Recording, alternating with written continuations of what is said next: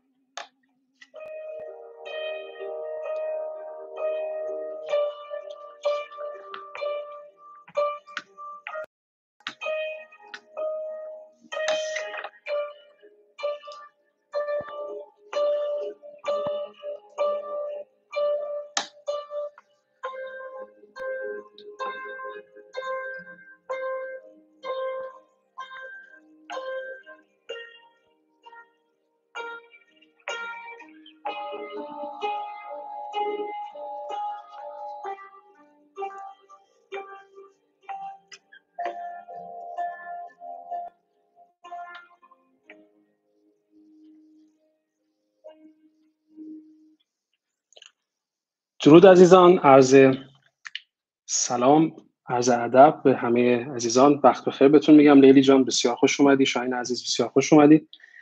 دوستان دیگه هم همینطور به همین ترتیب بهتی که با هم دیگه شنیدیم کار امیل مصری هست آهنگساز فیلم میناری. برای حسن افتتاحیه در واقع برنامهمون من این رو انتخاب کردم که با هم دیگه بهش بشنویم. لیلی جان بسیار خوش اومدین. شاید جان شما همینطور. اگه اجازه بدین من مستقیم برای اینکه از وقتمون به بهترین شکل ممکن استفاده کنیم تا شما آماده بشین. من برم سراغ اصل داستان. هفته قبلی فیلم میناری رو انتخاب کردیم که بشینیم این جلسه با همدیگه راجبش صحبت بکنیم.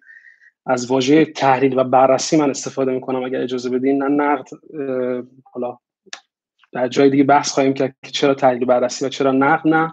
اما خوشحال هستم که این فیلم انتخاب شد چون من خودم این فیلم رو ندیده بودم. فیلم بیناری برای خود منم به نوعی جدید هست و به قول معروف گفتنی با ذهن فرش منم این فیلم نگاه کردم و خوشحالم از اینکه این انتخاب اتفاق افتاد چون فیلمی که میشه راجبش صحبت کرد و بحث کرد. کاری که امسال از آقای لی ایساک چونگ کارگردان سینماتوگراف و نویسنده متولد دنور کلوریدای امریکا در سال 1978 هست توسط کمپانی A24 فیلم ساخته شده این فیلم و با بودجه هلوش دو میلیون کار در واقع تولیدش سرانجام رسیده. خیلی جالبه که توی هفته اول فروش خودش این فیلم فقط 193 هزار دلار فروش می‌کنه.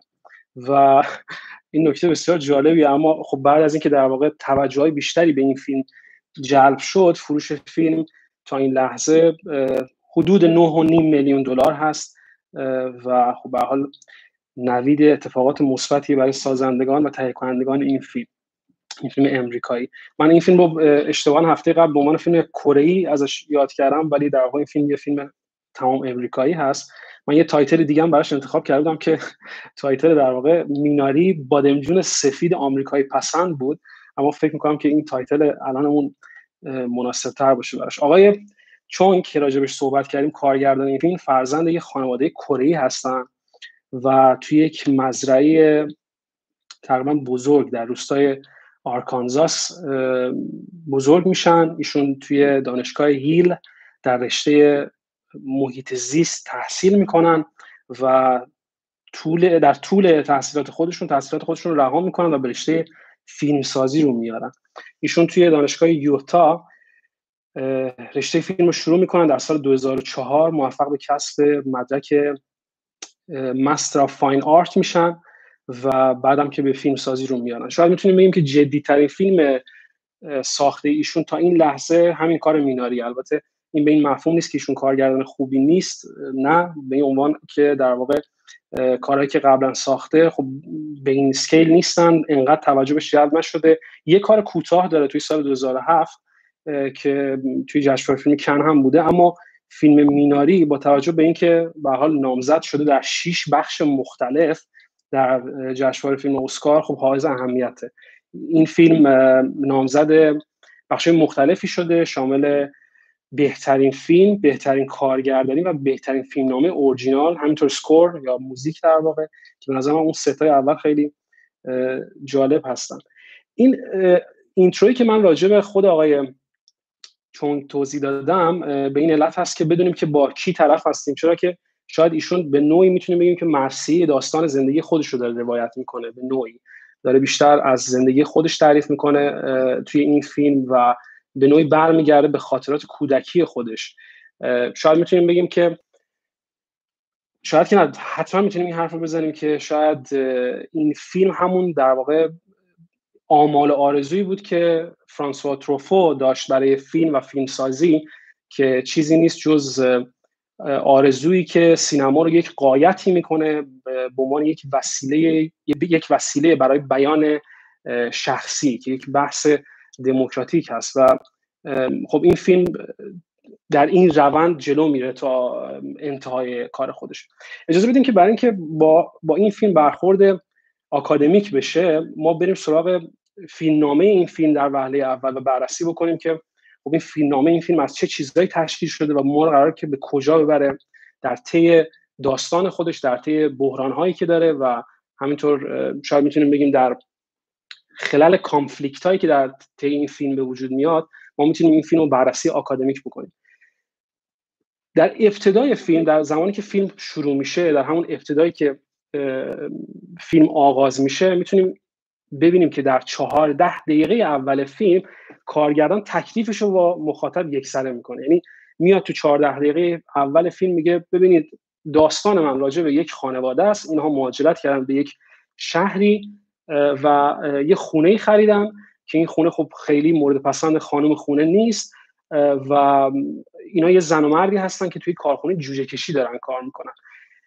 این چهارده دقیقه اول فیلم خب دقیقا reference ی به این structure فیلم فیلم نویسی که خب سید فیلد هم راجبش اشاره می‌کنه که ما توی اون quarter اول فیلم 15 دقیقه اول فیلم تکلیف رو یکسره کنیم با بیننده. یعنی بیننده بفهمه که با چه فیلمی طرف داستان از چه قرار هست ما قرار هست که چه داستانی رو ببینیم. و این نشان از آکادمیک بودن آقای چونگ داره به نظر من که خودش رو در این این structure اینفراستراکچر در واقع تعریف می‌کنه. و این بسیار به نظر من جذابه. توی اون 14 دقیقه اول فیلم به نظر من به عنوان یک مخاطب دو چیز خودش رو میخ می‌کنه میخ مثل میخ چکش می‌کنه در واقع توی ذهن ما و اون دوتا مطلب چیزی نیستن چون بحث خانواده و موسیقی فیلم. موسیقی فیلم خب به شدت قدرتمنده.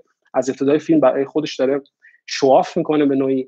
و برای خودش فضا باز می‌کنه اما نه به این عنوان که در واقع بیاد و موسیقی بخش جدایی از فیلم باشه نه. اما بلکه در واقع در خلال سکوت فیلم ما به زیبایی به زیباترین شکل ممکن می‌بینیم که خب موسیقی فیلم میاد و کار رو بهتر جلو می‌بره. در واقع نوع تفهیم فضا و احساسی که کارگردان داره بهش فکر می‌کنه رو خب بهتر جلو می‌بره. اما مسئله خانواده به عنوان بنیادی ترین مسئله فیلم در ابتدای کار داره خودش رو برای ما نمایان می‌کنه. حالا میشه بحث کرد راجع به بحث نمادشناسی این فیلم از ابتدای کار تا انتهای کار. حالا دوست عزیزمون دوست عزیزی من پیدا کردم در این کلاب هاوس به نام آقای رضا.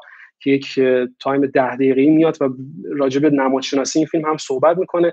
ما احتمالا اونجا با هم بیشتر دیسکاس خواهیم کرد در رابطه با مسئله نمادشناسی در این فیلم و در ابتدای این فیلم. مثل مثلا ورود در واقع این زن و مرد اونجا اصلا همین که دو تا ماشین داره میاد اونجا و به اصطلاح حالا مرد با اساسی داره میاد و زن با خانواده داره وارد فضا میشه. یا به فرض ورود اولین لحظه ورود زن به خانه که خودش نماینگر کانفلیکت این زن و در رابطه زناشوییشون هست که در واقع زمانی که زن می‌خواد وارد خونه بشه مرد دستشو دراز می‌کنه و بهش میگه خب بیا من میارمت بالا اما خب سر باز می‌زنه از اینکه بخواد کمک بگیره از شوهر خودش.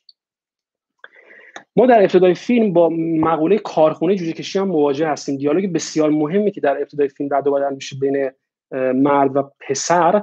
آنجایی هست که مرد به پسرش میگه که ببین جوجه های نر خیلی خوشمزه نیستن پس باید معدوم بشن. به خاطر اینکه معدوم نشیم ما باید نشون بدیم که آدم های مفیدی هستیم.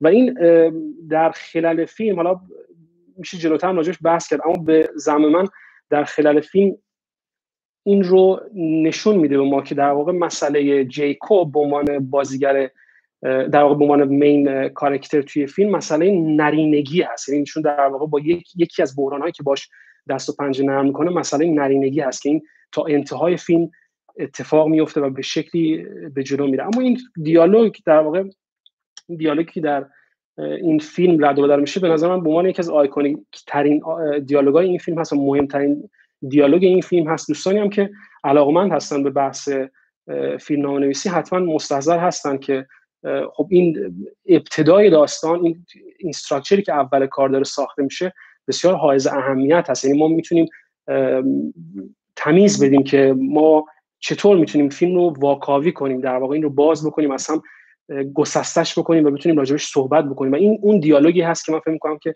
به عنوان یک کف یک کف زمین ما می‌تونیم ازش استفاده کنیم برای ایستادن بر روی تحلیل و بررسی این فیلم. در جلوتر دومین کانفلیکتی که ما باش مواجه هستیم دومین بحرانی که در داستان به عنوان یک گره در سکریپت این فیلم ما باش مواجه هستیم بحث جستجوی آب هست. یعنی زمانی که خب حالا ما می‌دونیم که جیکوب می‌خواد یه دونه مزرعه درست بکنه قرار هست که توش یه چیزی به کاره که احتمالاً کره و تمام آرزو و آمالش این هست که بیاد و در این باغ عدنی که خیلی هم شبیه باغ عدن نیست. بیاد و یک زندگی متفاوتی رو برای خودش و خانواده خودش درست بکنه. آب هم به عنوان یک مسئله بیسیک به عنوان مایه حیات و یکی از مهمترین عناصر کشاورزی مسئله بسیار مهمیه. حالا که همه چیز مهیا شده تلاش پدر برای این هست که بیاد و موفقیت خودش رو به نوعی ثابت بکنه به خانوادهش برای انتخابش با پیدا کردن آب. که اونجا می‌بینیم که در واقع شوخی های خیلی جالبی اتفاق میفته از طرف کارگردان با خود کارکترهای فیلم و اونم اونجاییه که در واقع مثلا جیکوب یه نفر میاره اون نفر بهش میگه که من 2000 دلار می‌گیرم اگه اشتباه نکنم و این چاهو برات پیدا می‌کنم. و یه دیالوگی اونجا رد بدل میشه که میگه که ببین ما به, بچه به بچهش میگه جیکوب.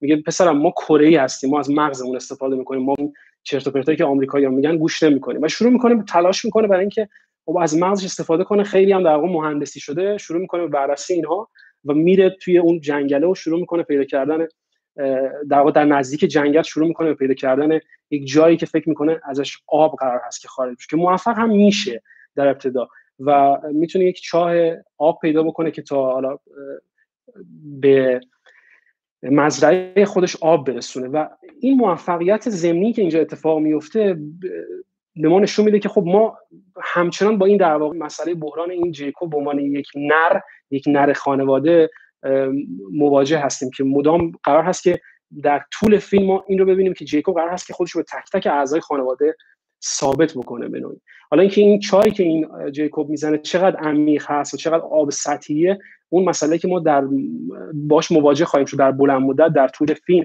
و می‌بینیم که چطور در واقع این می‌تونه مسئله ساز بشه و کمک می‌کنه به لحاظ آکادمیک برای script کمک می‌کنه که این expansion اتفاق بیفته. این توسعه در واقع داستان اتفاق بیفته در طول داستان به واسطه همین در واقع چاهی که هست. یه شوخی خیلی جالب و به نظر من آقای چونگ می‌کنه با مقوله آب به عنوان یک مایه حیات و حالا چه در نگاه شرقی و چه در نگاه حتی غربی. و اونم اونجاییه که آب مانتندو یعنی در واقع ببخشید نوشیدنی مانتندو رو معرفی می‌کنه اینجا به عنوان یک نوشیدنی آب شکر امریکایی در واقع.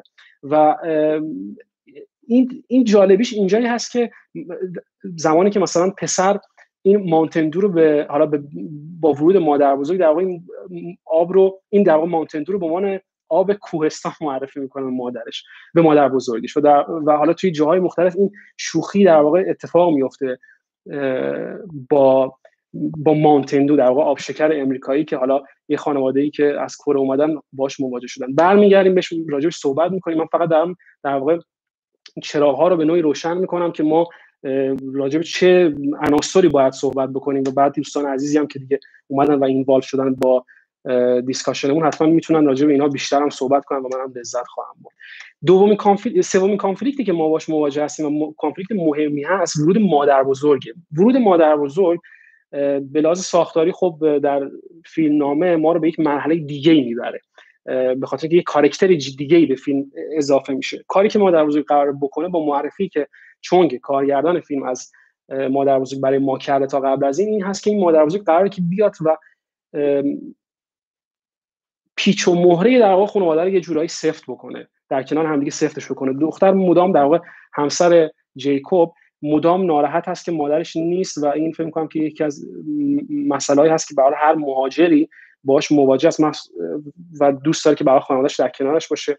و ولی اومدن در واقع مادر بزرگ نوید یک اتفاقات مثبتی رو قرار به ما بده یعنی حداقل ما به عنوان مخاطب منتظر اتفاقات مثبتی هستیم با ورود یک مادر بزرگ پیر و در واقع پر از تجربه که قرار هست به خونه وارد بشه. این مادر که مهربونه و فکر کنم همه ما این مادر بزرگ رو می‌شناسیم. مادر بزرگی که میاد به خونه جیکوب ها براشون دو سه کیلو پودر چیلی آورده که خیلی هم با افتخار اعلام می‌کنه که این پودر در امریکا وجود نداره و من اینو برای شما برداشتم آوردم. و بو در واقع بوی کره رو میده. چیزی که جمله‌ای که دیوید پسر جیکوب میگه توی فیلم میگه مادر بزرگ بوی کره رو میده. و خب مادر بزرگ به حال نمادی هست از بحث فرهنگ و سرزمین. اینکه در واقع این کودک به نوعی این کودک کره امریکایی می‌تونیم اینجوری بگیم به نوعی بیگانه است با مادر بزرگ. بحث بیگانگی در این کودک متولد امریکا که امریکایی کره هم حرف می‌زنه در تمام طول طول فیلم با مسئله فرهنگ و سرزمین خودش است. خب البته این رابطه بین دیوید و مادر بزرگ سازنده است در طول فیلم و ما نمی‌تونیم اینو کتمان بکنیم. که اینطور نیست که البته اینطور هست و خب بین این دوتا به حال کشمکش های هم اتفاق میفته اما چیزی که میناری می‌خواد اکسپوز بکنه با این مسئله به زم من حالا درست غلطش رو شما قضاوت می‌کنید. اما من فکر می‌کنم که در واقع ما با مسئله دیاسپورا مواجه هستیم. یعنی در واقع با مسئله هویت دیاسپورایی مواجه هستیم. یا در واقع اینکه می‌تونیم بگیم که در واقع کسی که در یک سرزمین دیگه اومده و حالا با هویت خودش بیگانه است جایی نداره در سرزمین جدید و احساس می‌کنه که و دوست داره که جایی برای خودش باز بکنه. و این در واقع این درگیری هویتی مدام داره توی فیلم به ما ضربه وارد می‌کنه به ما مدام داره در واقع یک یک نوعی از ریمایندر داره به ما میده یک نوعی از یادآوری به ما میده که ببین مسئله مسئله هویت هست و حالا ما می‌تونیم اینجا در بحث دیاسپورایی اینو بررسی کنیم می‌تونیم در مسئله نرینگی اینو بررسی کنیم یا به شکلهای مختلف دیگه. ما در طول فیلم در ادامه فیلم ببینیم که خانواده به کلیسا میرن. یعنی در بعد از ورود مادر بزرگ شاید اتفاقی که حائز اهمیت هست ورود خانواده به کلیسا و رفتن اونها به کلیسا هست و بررسی و بودن اونها در این کلیسا. که من اسمش گذاشتم برخورد نزدیک از نوع سوم با جامعه میزبان. و اتفاق جالبی میفته اینجا. ما می‌بینیم که خب به حال دختر دختر در واقع همسر جیکوب خیلی آدم مذهبی عاشق کلیسا هست فکر می‌کنه که میشه با کلیسا و دعا مسائل حل کرد و این داستانا و میره اونجا پول می‌ذاره با اینکه خودشون مشکلات مالی دارن پول می‌ذاره توی کاسه در واقع کلیسا و مادر بزرگی در واقع پول میدزده از کاسه حالا اسمش نمیشه گذاشت دزدیدن چون به پول خود دختر خودش رو برمیداره. ولی در واقع یه جوری داره ما اینجا در واقع اینو می‌بینیم که خب مادر بزرگی که مدام در همون حرفی که زدیم که مدام سعی می‌کنه که مواظبت بکنه از خانواده. اما چیزی که مهم هست در کانتکست کلیسا که میگم من اسمش گذاشتم برخورد نزدیک از نوع سوم با جامعه میزبان این هست که ما اولین برخورد خانواده جیکوب رو با جامعه میزبانی که درش هست در جامعه امریکایی داریم می‌بینیم. یعنی مثلا برخورد پسر بچه امریکایی رو می‌بینیم با پسر خانواده دیوید که برمیگرده بهش میگه چقدر صورت صافه. و دیویدش میگه نه اینجوری نیست مثلا صورت من صاف نیست. و یا مثلا در جایی که همسر جیکوب داره با خانواده امریکایی صحبت می‌کنه میگه ما انگلیش is not good. و بعد اونا میگن که نه اوکی ما به تو یاد میدیم مثلا زبانم. و این جالبه این در واقع این این کشمکشی که مثلا اگر آدم مسئله مهاجرت رو تجربه کرده باشه به نظرم بسیار جذابه که تو می‌بینی که تو نوعی انسان می‌بینه که چقدر جالب این این کارکتر جدید کره که کاملا چارچوب و ساختارهای یک جامعه کره سنتی رو داره اومده وارد شده و حالا داره برخورد می‌کنه با یک جامعه جدیدی که درش حضور داره. من اینو اینجا اشاره کنم خیلی سریع. ما چون که در واقع مسئله این هست که آکادمیک برخورد کنیم با فیلم مطمئنا spoil alert داره. یعنی اینکه فیلم لو میره اینجا. اگر کسی فیلم رو ندیده من فکر کنم همین الان left بده به نفعش خواهد بود توی room که اگه فیلم رو ندیده. اگر هم که دیدی که خب مسلما بسیار لذت بخش بود بحثی که ما اینجا کنار هم دیگه خواهیم داشت. ولی خب این spoil alert وجود داره. حالا مطمئنا توی اعلامی های بعدی که هست من حتما اینو اعلام خواهم کرد که ما این مسئله نداشته باشیم. نکته بحث برخورد نژادی و یا برخورد نژادی ما اسمش نمی‌تونیم بذاریم نژاد پرستی چون اینجا شوخی های کوچیک و کوتاه و جزئی داره اتفاق میفته فیلم تأکیدی نمی‌کنه بر مسئله جامعه میزبان و نوع برخوردش با جامعه با آدمهایی که وارد شدن بلکه خیلی خیلی سریع ازش گذر می‌کنه. خیلی سریع ادغامش می‌کنه توی هم دیگه. اگر دیوید پسر خانواده صورت صورت صافه یک جمله نجات پرستی نیست فقط نشون دهنده نشان دهنده کم تجربگی پسر امریکایی در مواجهه با انسانهای آسیای شرقی هست. و ما سعی رو باور می‌کنیم سعی رو قبول می‌کنیم. کما اینکه می‌بینیم که خب سریعا با هم دوست میشن یعنی اتفاق خاصی نمیفته ذات بچگیشون حکم نمی‌کنه که از هم قهر بکنن یا همدیگه رو سو بکنن بابت مثلا جمله که اتفاق افتاد. بلکه سریعا با هم ادغام میشن و سریعا با هم شروع می‌کنن به بازی کردن شوخی کردن.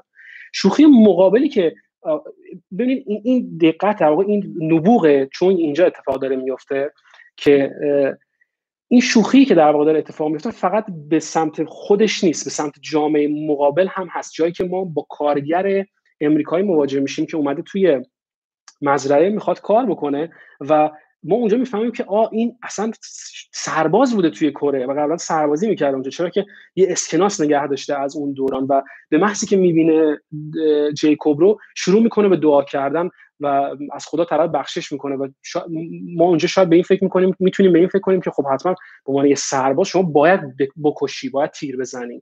و شاید این کارگر یه جوری این شرایط رو از طرف جیزز یا حالا خدایی که خودش میپرسته می‌بینه که بتونه حداقل اون خرابکاری که کرده اون اشتباهی که کرده رو به شکلی جبران بکنه. و این شوخی هایی که در واقع به این شکل داره اتفاق میفته یا در واقع اشاراتی که به این شکل داره اتفاق میفته خیلی گذرا هستن و سریع ازش میگذرن میگذره ازش کارگردان. بعد از کلیسا ما با مسئله قطع آب مواجه هستیم. یعنی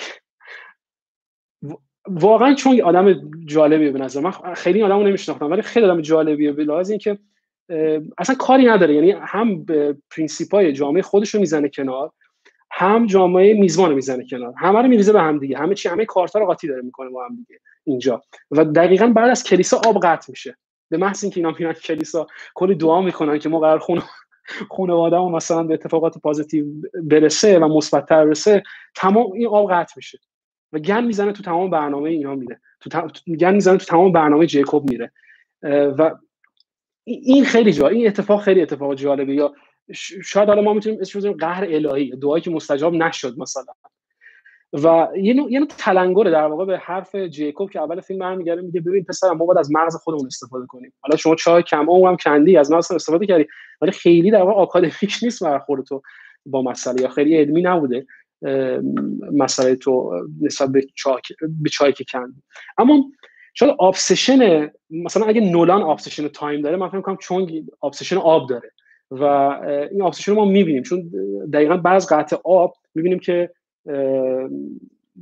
می‌بینیم که در واقع دیوید میره و حموم می‌گیره. و این حموم یه نوعی تطهیر هست. یه نوعی بازگشت به زمینه. یه جوری در واقع یک جوری رسیدن داستان به یک لحظه ای هست که دنومننت هست. یه, لحظه از تعادل یه لحظه از سطح جدیدی از اتفاق که حالا دیگه جیکوب باور می‌کنه که نه اون هم یه انسانه و باید باور بکنه که دانشش لایتناهی نیست همه چیز رو نمی‌فهمه. و این همون گرفتنه دقیقا مواجه میشه با سکانس بعدی یا پلان بعدی که ما روزنه نور رو می‌بینیم که به ما میگه که شاید یک روزنه خوب اتفاق بیفته. برمیگردم به بحث screen screen screenplay و چطور میشه در واقع فیلم نامه نوشت و چجوری میشه بررسی کرد به لحاظ فیلم نامه و ساختار فیلم نامه نویسی در این فیلم. جایی که جایی که تمام ما از تمام این اتفاقات گذر می‌کنیم اولین چیزی که در واقع چندین نکته و چندین گره گره رو ما می‌بینیم که کارگردان در فیلمنامه شروع می‌کنه به باز کردن. لحظه گره گشایی است لحظه بزنگاه لحظه تجلی در واقع در فیلم داره اتفاق میفته مادر بزرگ سکته می‌کنه. ما خبر خوش می‌گیریم که قلب پسر در حال خوب شدن هست بهتر شدن. جیکوب موفق میشه در فروش محصولاتش در کاری که می‌خواد انجام بده. مونیکا موفقیت داره اما برای اینکه باز بکنم موفقیت مونیکا همسر جیکوب رو مجبور هستم به این نکته اشاره بکنم که ما با, با یک مسئله بسیار تراژدیک مواجه هستیم با یک با تراژدی های مختلف توی فیلم مواجه هستیم. تراژدی جیکوب برای موفق شدن در فروش محصولاتش تراژدی دیوید برای اینکه بتونه بدوه بدوه فقط هیچ کار دیگه نمی‌خواد بکنه. خواهری که مدام می‌خواد از برادر کوچکترش محافظت بکنه. اما مونیکا به عنوان یک زن به عنوان یک موجود معنس در این فیلم مدام احساسات خودش رو داره سرکوب می‌کنه. ما جایی نمی‌بینیم که در مقابل جیکوب بیسته. حتی در, در بزرگترین دعوایی که در ابتدای فیلم اتفاق داره میفته مونیکا باز کوتاه میاد. باز در واقع فرو میریزه اشک اشک میریزه و این اشک ریختن دلیل بر این نیست که خب حالا ناراحت شده. دلیل بر این هست که بروز احساسات نمی‌کنه. و ما در آخر فیلم در واقع در, در سکانس های آخر فیلم در پارت آخر فیلم می‌بینیم که چطور مونیکا رها میشه از تمام احساسات خودش و درخواست جدایی می‌کنه از جیکوب دیگه میگه من دیگه نمی‌تونم تحمل کنم این شرایط رو. و این بزرگتر این این این مسئله رو به زیبایی در واقع جلو می‌بره کارگردان فیلم تا لحظه آخر. در در انتهای فیلم من من که در میرم به بخش انتهای صحبت های خودم و آخر حرفای آخری که می‌خوام بزنم در واقع چند دقیقه آخری که می‌خوام صحبت بکنم. به نظر من پایانبندی فیلم پایانبندی خوبیه. من من پسندیدم پایانبندی فیلم رو.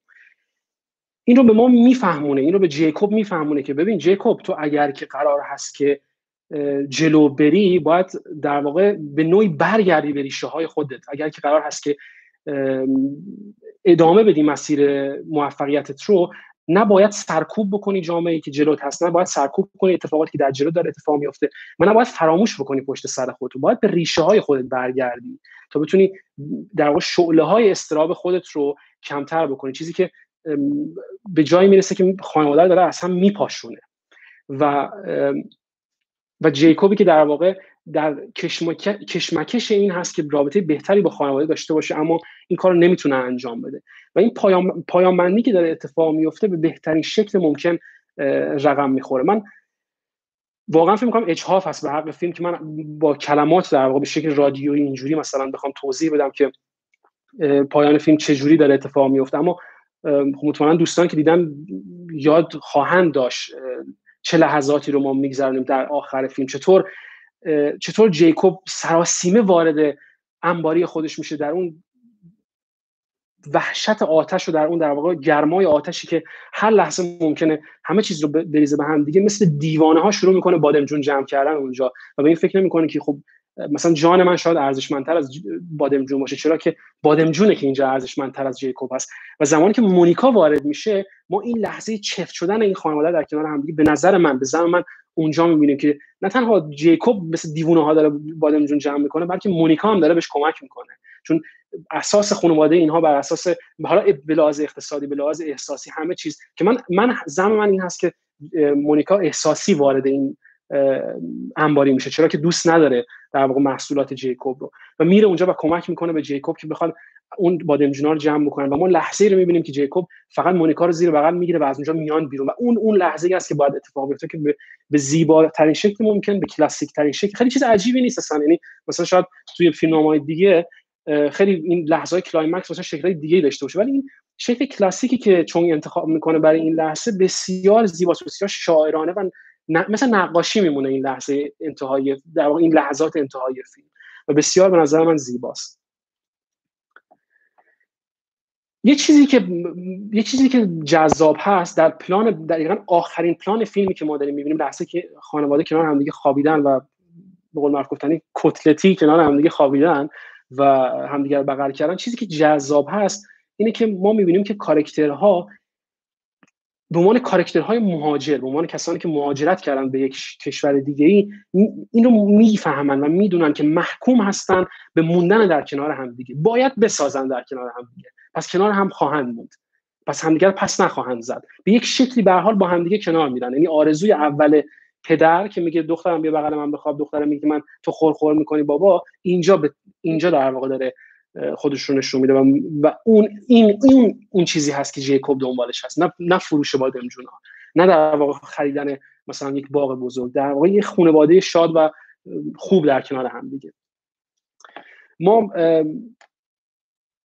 اشاره کردیم همزمان به مسئله عناصر ساختاری پیرنگ خود فیلمنامه که نظرم بسیار جذابه و دال بر آکادمیک بودن چونگ هست. در فیلمسازی که حتی برمیگرده به نظریه ارسطو در بوتیقا که بحث می‌کنه در رابطه با شروع میان پایان یا حالا به شکل دیگه شروع ناپایداری گسترش تعلیق نقطه اوج گشایی و پایان که این واقعا مثل در واقع پاندور پشت سر هم دیگه میاد و میره و خیلی اتفاق جالبی هست.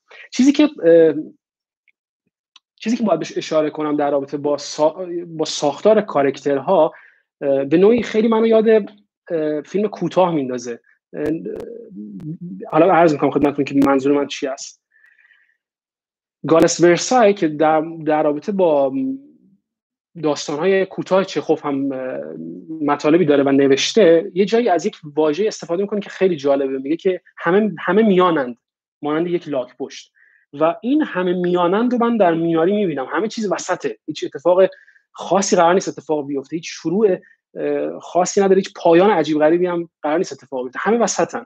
و این و این این مسئله ای که ما باش درگیر هستیم در در واقع مسئله دیاسپورایی که من دارم راجبش صحبت می‌کنم همین هست. این چیزی وسطه. نه نه, برگ... نه رفتن به جامعه مادر هست. نه حضور صد درصدی در جامعه میزبانی هست که اون مهاجر واردش شده.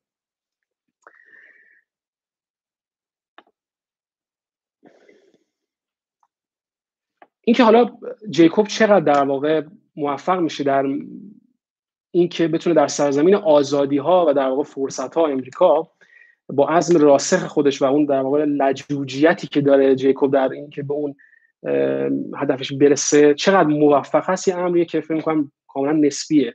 اما فکر می‌کنم که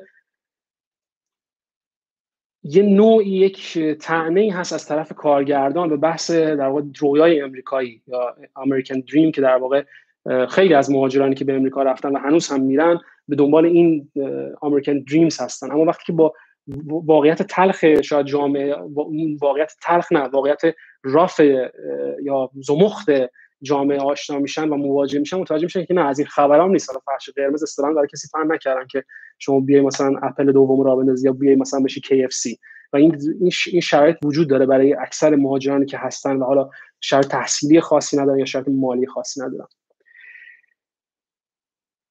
سخنم کوتاه می‌کنم با چند جمله ابتدایی خودم. من فکر می‌کنم فیلم ساده است خیلی تخته بدون تاکید و بدون ایدئولوژی خاصیه. قرار نیست حکمتی توش داشته باشه قرار نیست ما درس زندگی بده یا مثلا مثلا بیاد پستی بلندی های خاصی رو به ما معرفی کنه. نه با این با این لحن اصلا قرار نیست فیلم با ما صحبت بکنه. دیاسپوراییه دیاسپورایی وار هست در واقع فیلم. و فیلم کنم خیلی خوب از پسش بر اومده آقای چون توی این فیلم. فیلم همونطوری که در رابطه با شخصیت ها هست به نظر در رابطه با شخصیت نیست اصلا. در رابطه با تیپه در رابطه با یک, یک بخشی از انسان ها هستن اما این به این مفهوم نیست که فیلم شخصیت نداره نه این در واقع برعکس. بلکه فکر می‌کنم تمام کاراکترها به بهترین شکل خودشون رو دارن توضیح میدن و هر کدوم در کانتکست خودشون توانمند هستن در در بروز احساسات خودشون و بروز فکر خودشون در فیلم. می‌تونیم بگیم فیلم میناری در رابطه با مسئله ازدواجه در رابطه با اتصال یک خانواده است در رابطه با باورهای مذهبی در رابطه با فاصله نسل ها هست با هم دیگه در رابطه با مسئله مهاجرت هست. و من فکر می‌کنم اگر بخوام تو یه جمله فقط بگم که میناری چیست می‌تونم بگم که میناری در رابطه با خانه است. خانه به عنوان مهمترین عنصر این فیلم یا در واقع میراسی از از یک بخش از از کوچکترین بخش جامعه و می‌تونیم بگیم در واقع میناری خانه است یا خانه میناری است در واقع. گاهی فکر می‌کنم که بعضا خود تراژدی همون چیزی که ما نیاز داریم برای برای اینکه بتونیم که از وقوع خود تراژدی جلوگیری کنیم. این این تمام تلاشی هست که ما نیاز داریم در واقع تمام تلاشی و از گذشتگی هست که برای نگه داشتن خاطره ها و یا رویاهامون باید داشته باشیم که که ما رو به همون رویاها برسونه. و میناری بسیار قابل دسترسه. بسیار آیتم با شکوه و مجللیه برای رسیدن به این به این مفهوم. مجلل نه به عنوان یک امری که در واقع دست نیافتنی است اما در عین سادگی خودش بسیار با شکوه هست. میناری قرار نیست حرفای بزرگ بزنه. ایدولوژی خاصی نداره که بخواد راجع به اون ایدولوژیش فرمان صادر بکنه. اما همه چیز قویا داره خودش رو توضیح میده. رویاهایی که ساخته میشن میسوزند شکست شکست شخصیت ها در تک تک این کارکترها تا آخرین لحظه شکست سنت در مقابل مدرنیته شکست شکست تک تک اعضای خانواده در مسیر اون مدرنیسم و اون مدرنیته که انسان در مسیرش هست. و آخرین در واقع پلان فیلم که ما می‌بینیم که چطور یک مرد کره که قرار هست که یا قرار بود که از عقلش استفاده بکنه حالا همچون وسترنای امریکایی توی صحرای آریزونا به دنبال آب داره میگرده و خانواده که همدیگر در آغوش می‌گیرن.